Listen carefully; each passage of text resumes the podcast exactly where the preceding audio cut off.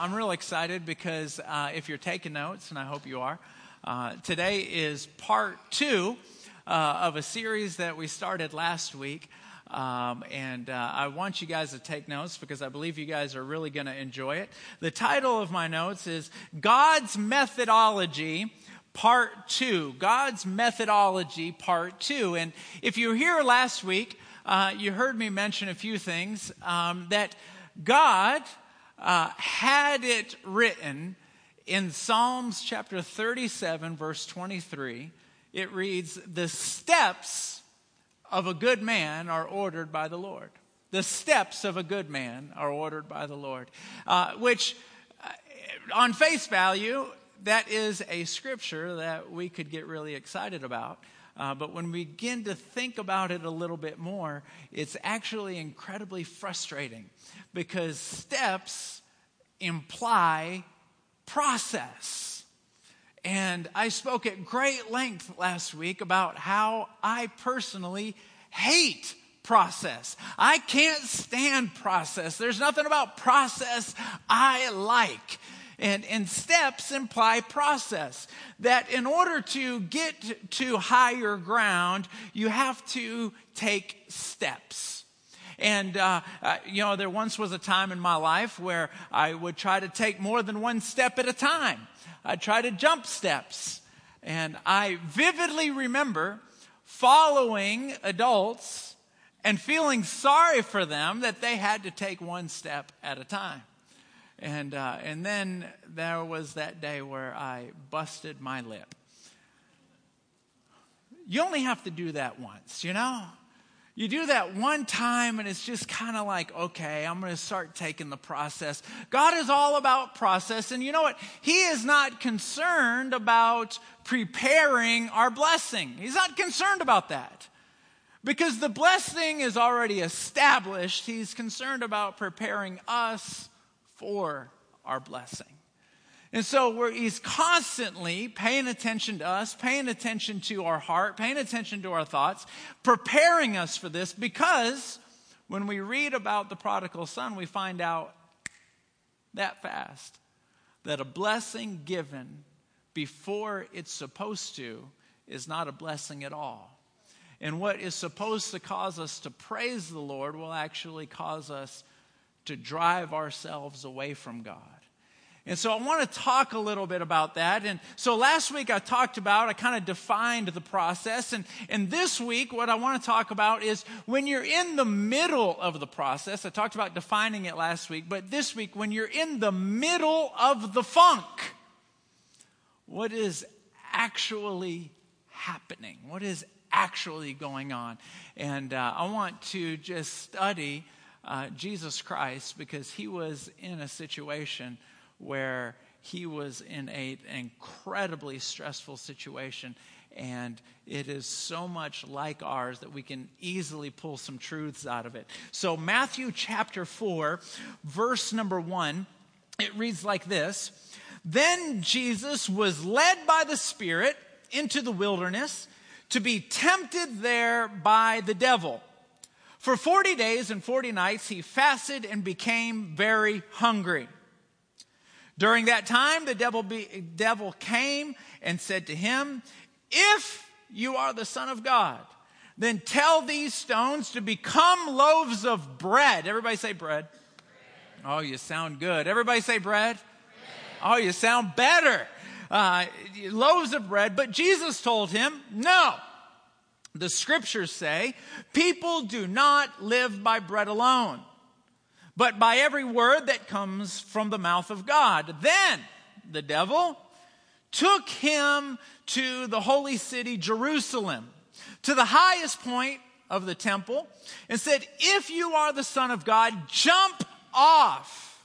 For the scriptures say, He will order His angels to protect you, and they will hold you up with their hands so you won't even hurt your foot on a stone. Jesus responded, The scriptures also say, You must not test the Lord your God. Next, the devil, this is the third temptation. Next, the devil took him to the peak of a very high mountain and showed him all the kingdoms bless you, of the world and their glory. I will give it all to you, he said, if you will kneel down and worship me. Get out of here, Satan, Jesus told him, for the scriptures say, you must worship the Lord your God and serve only him. This is a very important verse. Then the devil went away, and angels, everybody say angels, angels came and took care of Jesus. Now let's let's have a little bit of fun and, and let's unpack this passage, okay? Let's unpack it and let's just peel it back and, and let's see if we can pull some truths out of it. I'm to try to pull four truths out of it. Um, but this is what's taken place is Jesus has been led to the wilderness. He's been led there. He is in the middle of a process. Uh, he's 30 years old. And by the time he's 33, he will have firmly established himself on this earth and have duplicated himself to the best of his ability into 12 disciples and hundreds of other followers. But that is three years from now. At this moment of time, he's on, figuratively speaking, the first step. He is just starting his ministry.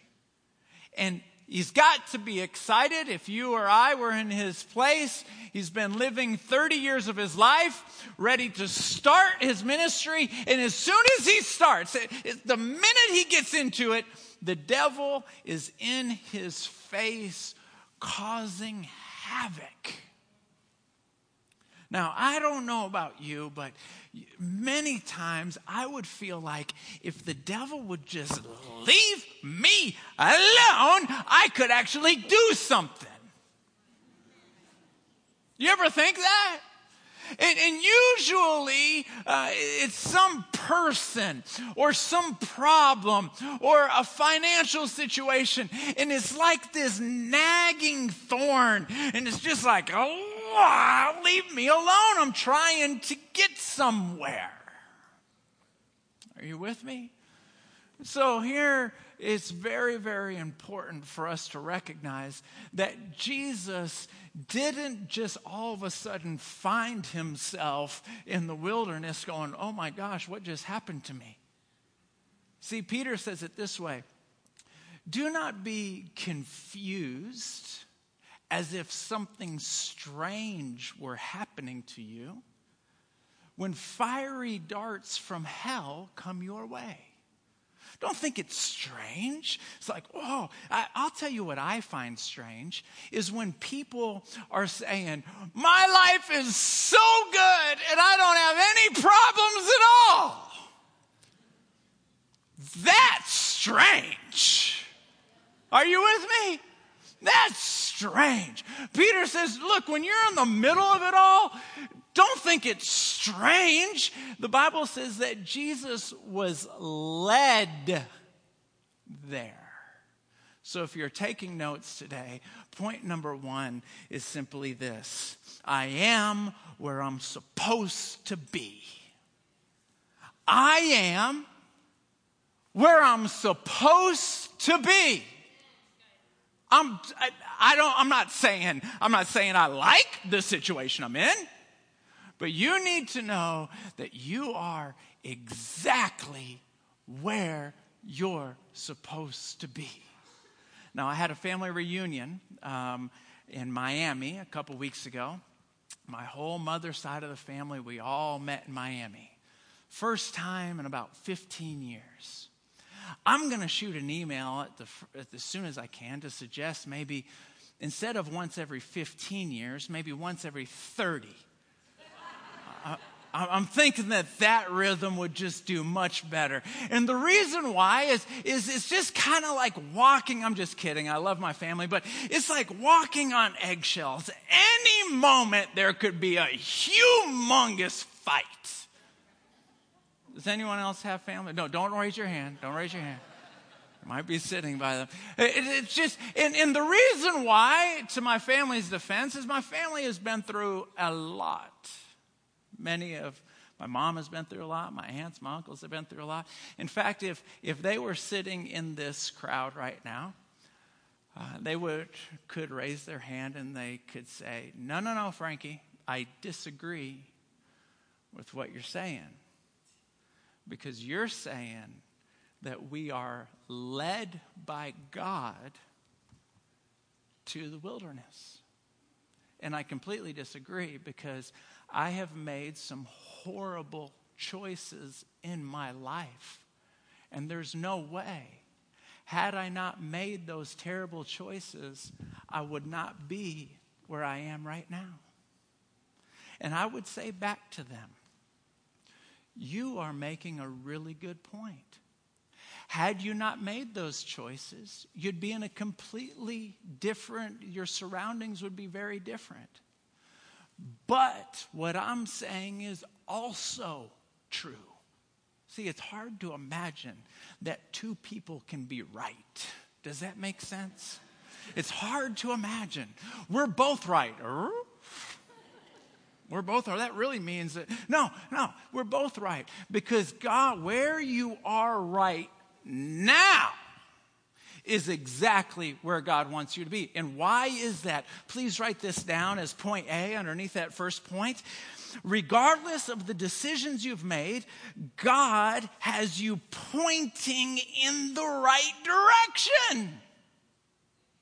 He has you situated and pointing in the right direction. He's got you pointing in the right direction. Now, you may say, Frankie, you just met me, and I've been doing my life like this for the last 10 years. And there's no way. That's right. You've been going, wee, wee, wee. But God has you pointing in the right direction right now. And that's huge. Because now some of you say, well, you know what? I mean, he might have me pointing in the right direction, but I've lost so much time. No, no, no. That's the wonderful thing about God. That's why we worship him. Because he made time. You guys ready? Ready?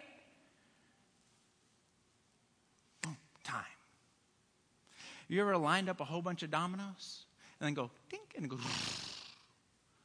God started time.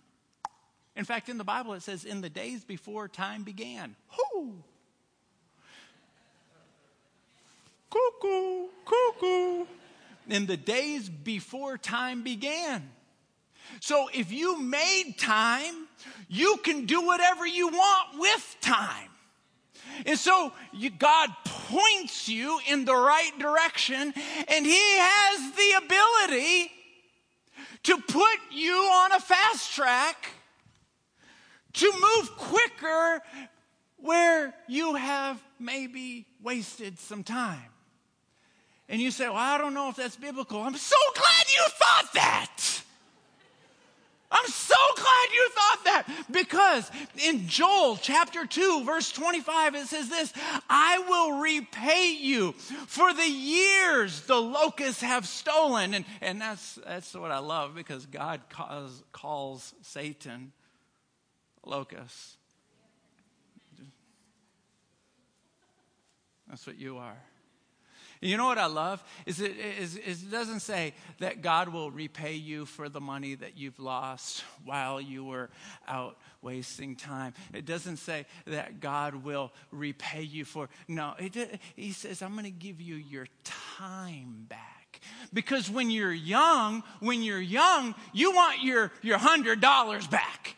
When you're young, I want my $5,000 back. But when you hit a certain age, you realize you've made money, you've lost money, you've made money, you lost money. At the end of the day, I just wish I had my time back. Am I, am I, am I talking good right now? I just want my time back. And so God says, Look, I'm going to give you your time back. I'm going to give you the ability to do more in a shorter amount of time. And, it, it, you know, I was in a, a, a, an airport the other day, and they got these things called, you know, uh, fast track walkway things. You've seen them before? It's, it's like you stand on them and you just, whoo. I love those things. I love when I'm walking and I'm walking next to somebody else and they're walking, and then I just step on this fast track thing, and I'm walking the same pace. They're walking the same pace, but I'm burning that guy. It's called a fast track. You say, ah, keep on talking to me. I'm almost there. I want it to be true, but just, just help me. Okay, okay. All right, I'll help you. I'll help you. There's a guy named Saul. Saul is stoning Christians. He's stoning them. He's arresting him. At the very same time, right down the road, Jesus is preaching. He's breaking bread. He's feeding 5,000 people with just two loaves, and two fish, and five loaves. Right down the street. Saul, this was before he was called Paul, he's over here wasting his time. He could be following Jesus, but no. He's over here wasting his time actually going against Jesus. Jesus dies on the cross, he gets put in the grave, and he goes to heaven. Saul still wasting time. Talk about missing an opportunity. My goodness, the Son of God was right down the road, and you're out messing around. Actually, you're his enemy. What are you, stupid? Talk about missing an opportunity. So God knocks Saul off of his donkey. Three days later, Saul opens his eyes and goes, Oh my goodness, I missed the opportunity of a lifetime. I've been messing around. Whoa, knocking tables over. Would I drop anything? I've been messing around. God says this no, no, no, no. I will restore the years. Now, now Paul, Saul says, no, no, no, no. You were doing ministry for three years here on earth, and I was messing around for three years. That opportunity is over. You're in heaven. I missed it.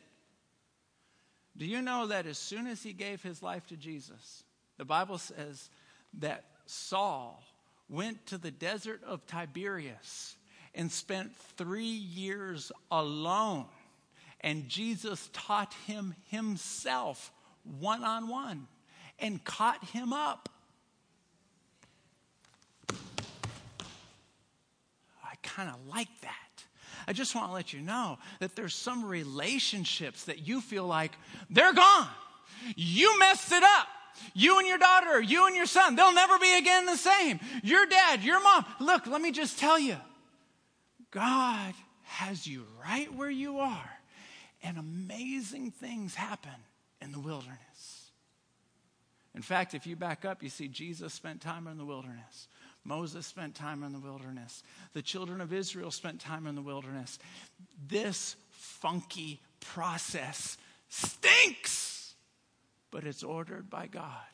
And just know every every step, every day, every hour, every day, every step, every hour God is going, I'll approve that. I'll approve that. I'll approve that. You're not going to like this, but just trust me. I'll approve that. I won't approve that. And you have, and I have no idea how many times he has saved our goose. No. Isn't God good? Put your hands together for God. He's good. Now it's interesting. Not only did, did Satan come to Jesus and say, Hey, what, not only was there a confrontation in the wilderness, but he comes to Jesus and he says something crazy. Have you ever said something before where, even though you said it years ago, when you think of it now, you feel stupid? Just me? Okay. I got a long list of things that I just, oh, it happened 20 years ago, but I still feel like an idiot. Is there anyone? Just raise your hand just so I feel. Okay, thank you so much. Um, and if you raise your hand just to make me feel better, may the Lord bless you, okay? May He bless you. Lion's okay sometimes. But here,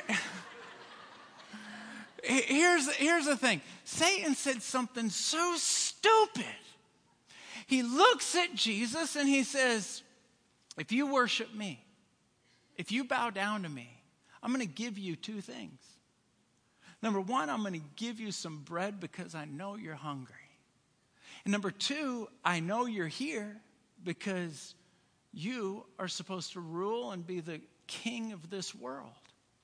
Well, I'll tell you what, if you worship me, I'm just going to give you a loaf of bread right now. And I'm not even going to fight you anymore. I'll give you the whole world. This next three years or seven years, however long you're going to be here, I'm just going to give it to you right now. Which is just crazy to me because Jesus makes bread.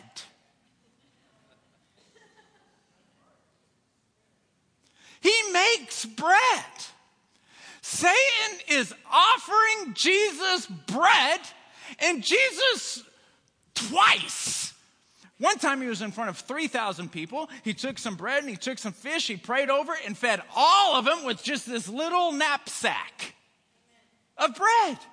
And then he did it for 5,000 people. So here Satan is saying, I'll give you some bread. Jesus like, I make, I make bread. He didn't even belittle himself. And then, and then watch this. He goes, I'll give you all the kingdoms of the world, which is just crazy, which is just utterly asinine. It's up there with bread because before Jesus was born, there was a guy named David. He was the king over Israel. He was the second king. He had a prophetic gift. God would speak to him and he would write it down. And he wrote a whole bunch of poems and psalms. In fact, one time, God spoke to him, and in Psalms chapter 22, he wrote down the Messiah, speaking of Jesus, will be given dominion and ruler over all the nations and be the king over this kingdom. So, Satan is offering him bread and he can already make it. And he's offering him the kingdom and he's already got it. And if you're taking notes today, write this down. He can't give you something that you already have. He wants to give Jesus something that he's already got. And to just kind of apply this to our life, Satan would love to make us get into this hamster in the wheel, to work and stress and try and work and stress and try to get something that you already have. We worry and we stress. We worry and we stress. We worry and we stress. He can't give you something you already have. Do you and I, let's realize this that the Bible says about every single one of you that have a relationship with Jesus Christ that no eye has seen, no ear has heard, and no mind can imagine the things that He has for you. Further, it says that I know the plans I have for you, and they're plans to prosper you, to give you a future and a hope. Now, when I used to hear that scripture, I used to think, I like future and I like prosper, giving me hope. I know I like future and I know I like prosper, so I'll just take hope, whatever you're talking about. I'll give you hope. Do you know what hope means? Hope means to have expectation for. So, if I'm sitting here and I'm thinking about my life and I feel like this, because I don't have hope, it's going good, but I don't have a heightened expectation. But if he gives me hope, I'm waking up before the alarm's going off because I have this, this hope, this expectation. I'm not sure what God has for me, but I can tell you this it's going to be good. And for those of us that don't feel that way, we just need a little dose of hope. Because once again, God's not concerned about the blessing, He's more concerned about the process. Because if we're not leaning on Him, we can't back up and say, Satan, you can't give me something I've already got. Because this is on the God track. If you're on your own track, I just want to tell you everything that I've said so far, it doesn't apply to you. It Does not apply to you. And just because you believe in Jesus does not mean that you're on the God track. Because Satan believes in Jesus. I'd like for everybody here, I'm not done preaching, but I just want to stop right now. Would you just bow your head and close your eyes? If you just say, you know what? And I don't normally do this at this point of the service, but I just feel like I'm supposed to. You say, I'm not on God's track, I'm not pursuing Him. I just want you to raise your hand right where you're at right now. I'm not going to ask you to stand up. I'm not going to embarrass you. There you go. I see that hand, sir. I see that hand, ma'am. I see that hand, young man. I see that hand, sir. That's four. Come on, anyone else? That's it. Hands are popping up all over the room right now. It's important. You can put your hands down now. That you say to God, I want you to be my Lord and Savior, and I'm sorry. So, point number two is you can't give me what I've already got. And point number three, let me kind of unpack that because that's kind of fun for me. Satan says to Jesus, If you jump off this cliff, I will, I will allow angels. I want to see angels come scoop you up. Now, why in the world would Jesus want to jump off a cliff and have angels come scoop them up? And I'll, I'll let you know that if I were Jesus, I would think to myself a few things. I want angels right now. I'm starving. If they show up with a subway, it'd be better. But I want some angels right now. And Satan would make us think that in order to have angels, that's what we got to do. And sometimes he tries to flip the game.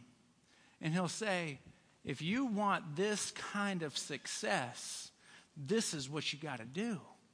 This is what you got to do. You got to do this. Have you ever had a situation and you're racking your brain? You're staying up all night and you're worried, you're consumed. How am I going to do this? How am I going to do this? How am I going to figure this out? I got to do this. How am I going to do this? How am I going to figure this out? How am I going to do this? How am I going to figure this out? I got to figure this out. How am I going to stress and and then anyone who talks to you is like, rah, rah, rah, just bark them down.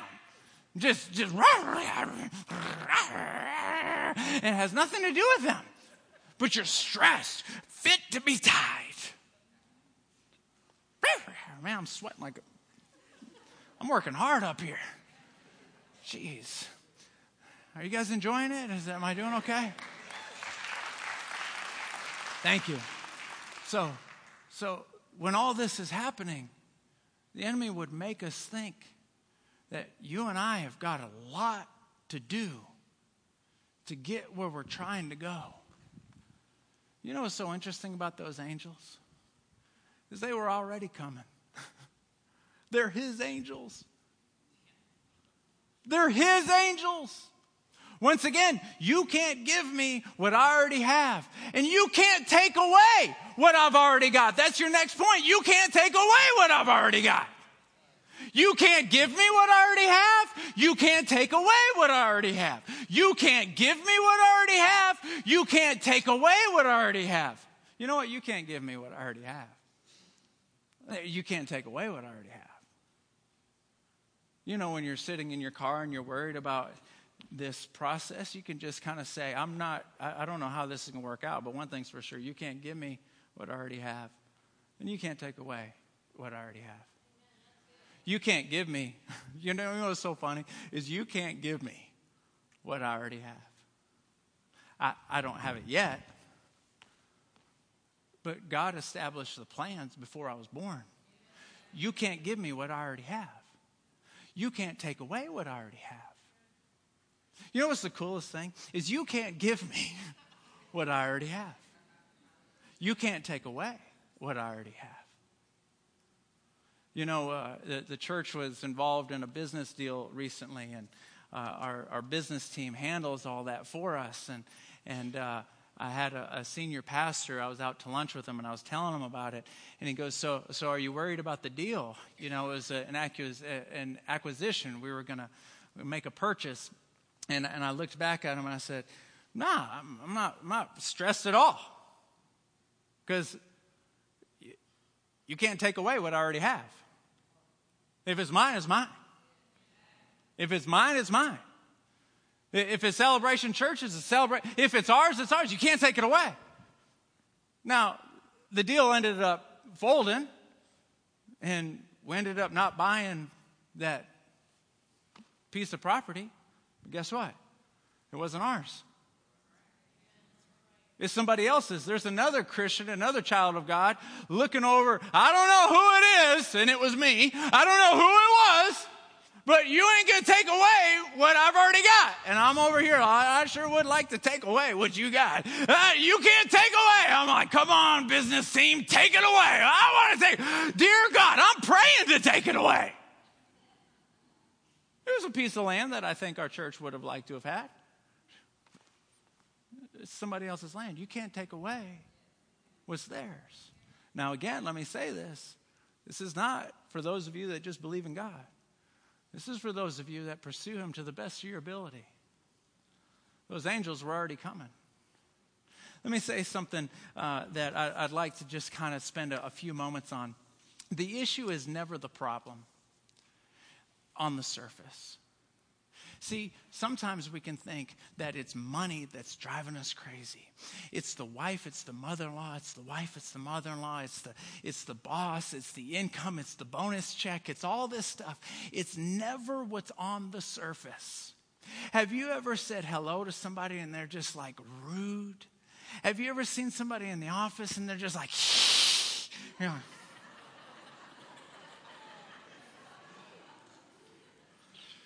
You know, you're in the house and, and they're just mean. And you're like, what did I do? What did I do? And I, it's like, what did I do? What did I do? And, and you know good and well that the treatment you're getting is outweighing what you did. And you're like, oh my goodness, I can't believe you're going to like send me to the electric chair. All I did was I was five minutes late for dinner. Oh my God, goodness.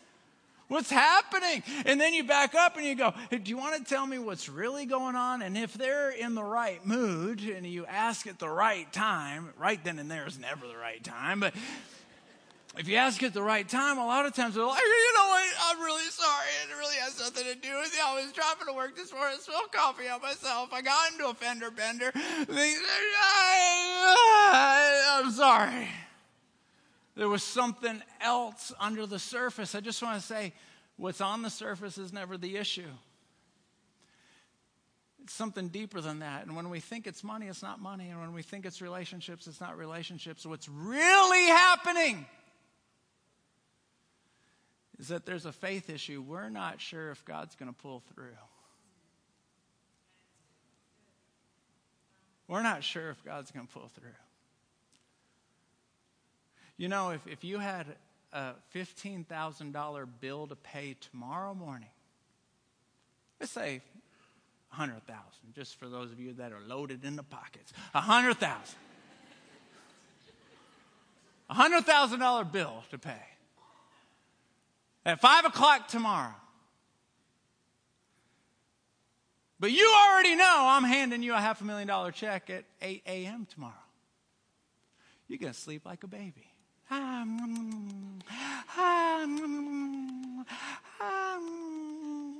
But if I'm not going to be there and nobody's going to be there and you got to pay somebody $100,000 by 5 o'clock tomorrow, you're nervous sick. So what's the big issue? What's the real issue? Is it really the money or are you unsure if God's going to show up at 8 a.m. tomorrow morning? So it's a faith issue. It's not a money issue. It's a fear issue. And so we've got to learn to recognize voices. See, before there was caller ID, we were depending on the sound of the voice. Hey, mom. Hey, we don't even say each other. Say, hey, this is Frankie. We don't have to say this is Frankie. If I call my wife, I don't need to go, hey, this is Frankie. If I do, we got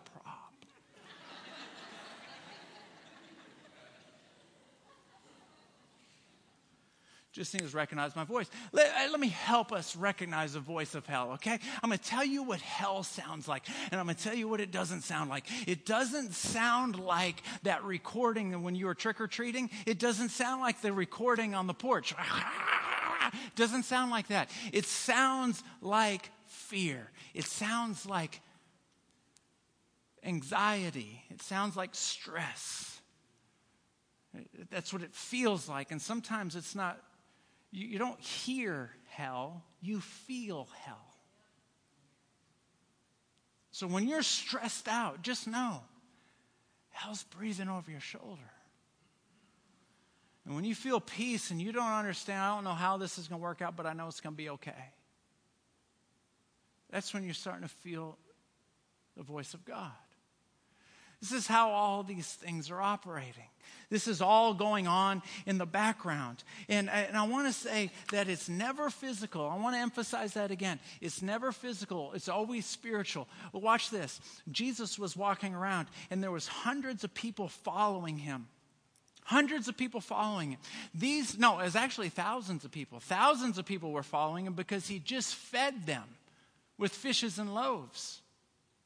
And so he turns around and he looks at all these people. And he says this.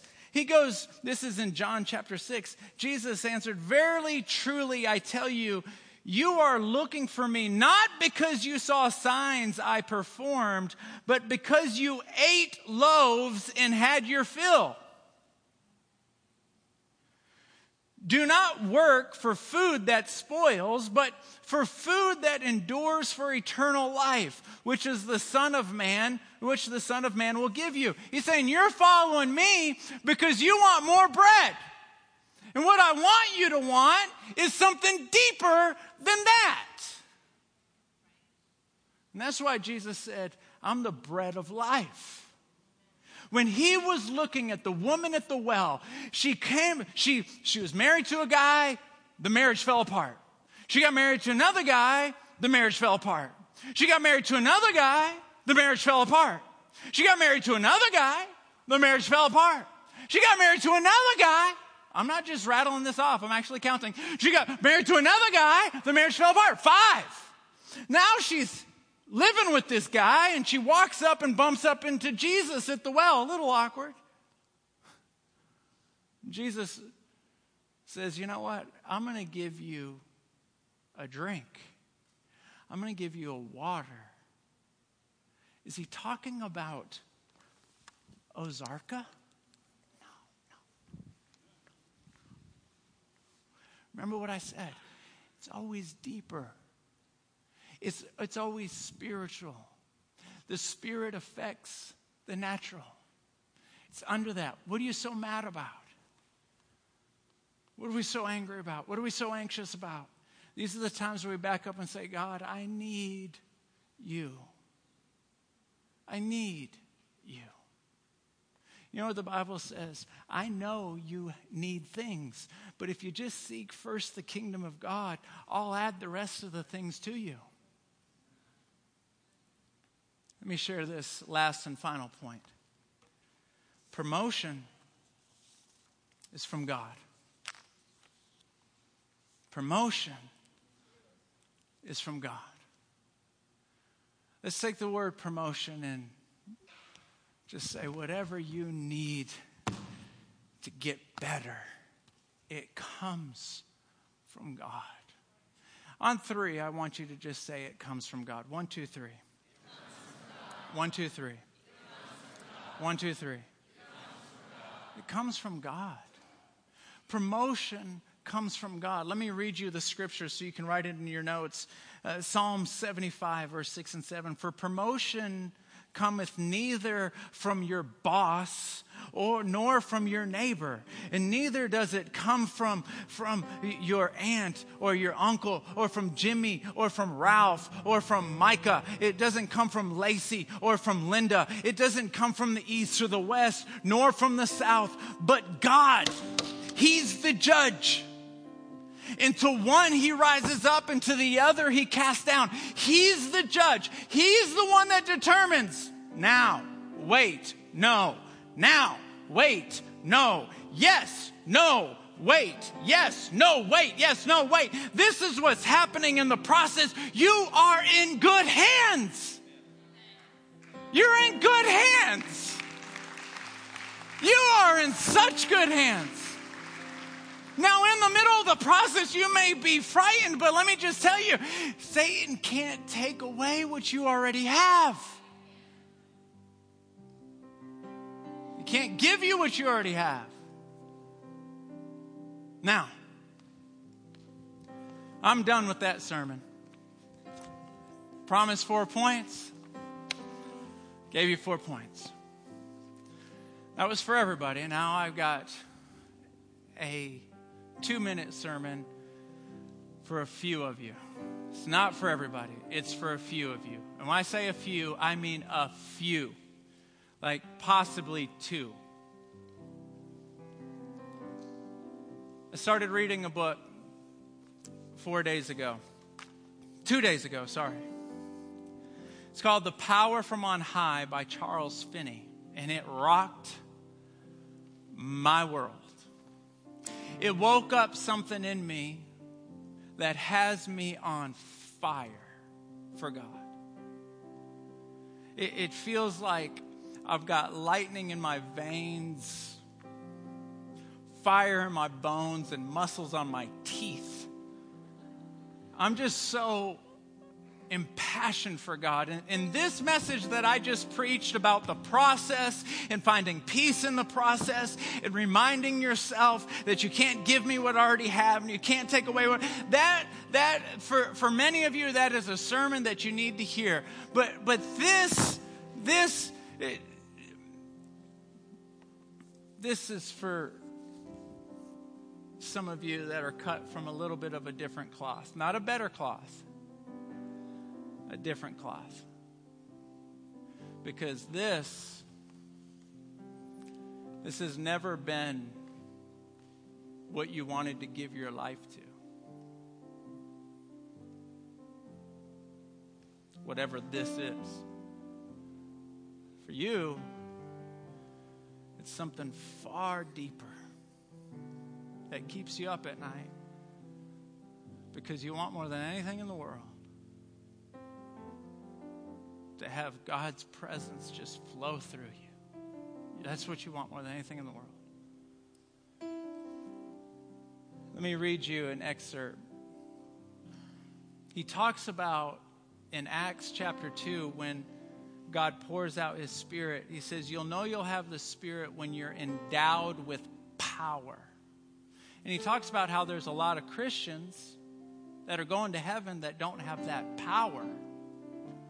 And he talks about this power. It says like this Power seems sometimes to influence the atmosphere of one who is highly charged with this endowment of power.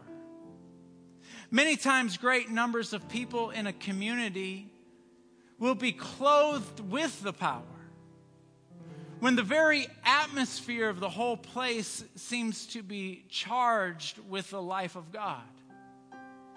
And I didn't write this part down, but he starts talking about the count, having a countenance of God.